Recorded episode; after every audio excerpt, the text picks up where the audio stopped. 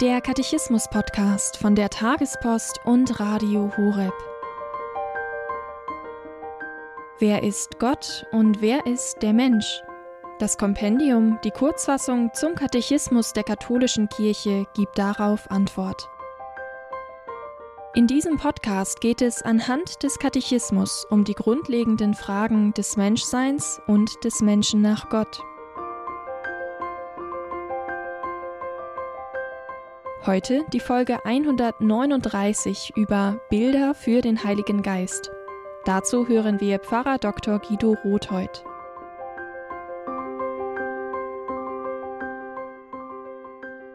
Liebe Hörerinnen und Hörer, das große dritte Kapitel des Kompendiums des Katechismus der katholischen Kirche beschäftigt sich ja mit dem Glauben an den Heiligen Geist und wir sind neben einigen spekulativen Gedanken jetzt im Augenblick dabei, über die Bezeichnungen, die der Heilige Geist in der Schrift und in der Tradition bekommen hat, zu erschließen, wie sein Wesen in etwa zu verstehen ist.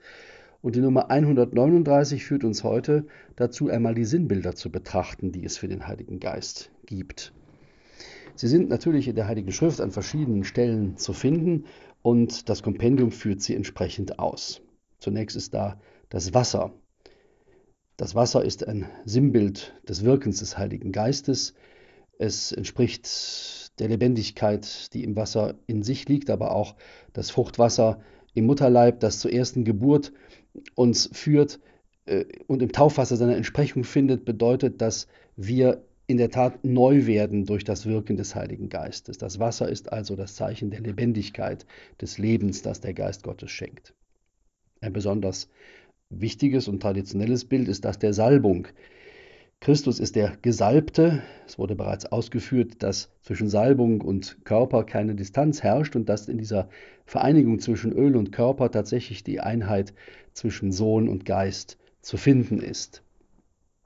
Das Feuer ist das Symbol der Läuterung. Im Alten Testament gibt es verschiedene Stellen, an denen das Feuer eine reinigende Rolle spielt und ein Symbol für Gott bedeutet, das hm, Feuer, das, wenn, das etwa vom Propheten Elia auf den Berg Karmel herabgerufen wird.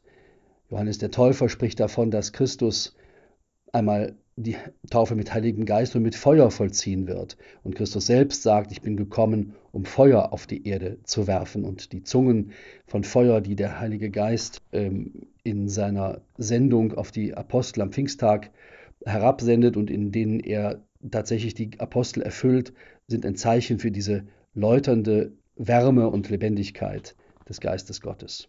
Da ist die Wolke und das Licht, die verschiedenen Theophanien, also die Erscheinung des Göttlichen äh, im Laufe der Zeit, sind immer wieder flankiert von dem Eindruck einer Verhüllung, einer Rauchwolke oder einer Lichtsäule. Denken wir an den Durchzug durch das ähm, Land der Wüste nach dem Auszug aus Ägypten, wo die Feuersäule in der Nacht und die Wolkensäule am Tag dem Volk voranschreitet. Aber auch Geschehnisse im Tempel von Jerusalem, etwa bei der Tempelweihe allein schon, dass der Rauch das Allerheiligste umwölkt, bedeutet, dass hier das Geheimnis Gottes wirkt. Die Überschattung, die dort geschieht, ist keine äh, böse, dunkle Macht, sondern es ist im Gegenteil die Umhüllung mit der Gegenwart Gottes, die sich darin ausdrückt, etwa auch auf dem Berg Tabor bei der Verklärung Christi, wo eine Wolke das ganze Geschehen einhüllt.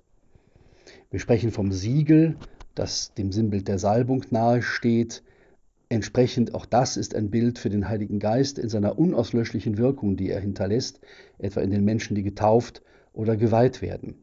Die Hand, die Handauflegung etwa Christi, verbindet immer seine Wirkung mit der Heilung.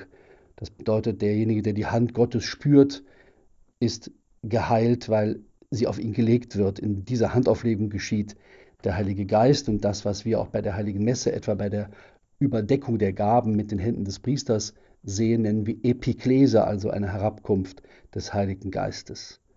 Der Finger Gottes, der die Dämonen austreibt, ist ein Zeichen für Gottes geistliches Wirken und schließlich die Taube, das Tier, das schon im Alten Testament die Botin des Friedens und des neuen Lebens ist, als Noah sie aus der Arche entlässt und der sich im Neuen Testament auf Christus niederlässt um zu zeigen, dass er der Christus, der Gesalbte ist, der sich erkennbar macht durch den Geist Gottes. Der Geist Gottes lässt ihn erkennen, in seinem Geist offenbart er sich und wird für uns Menschen greifbar.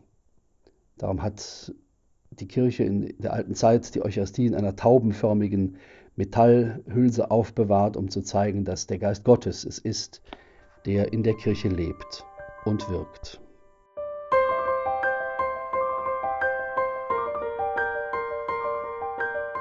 Das war die Folge 139 zum Katechismus mit Pfarrer Dr. Guido Rothheut.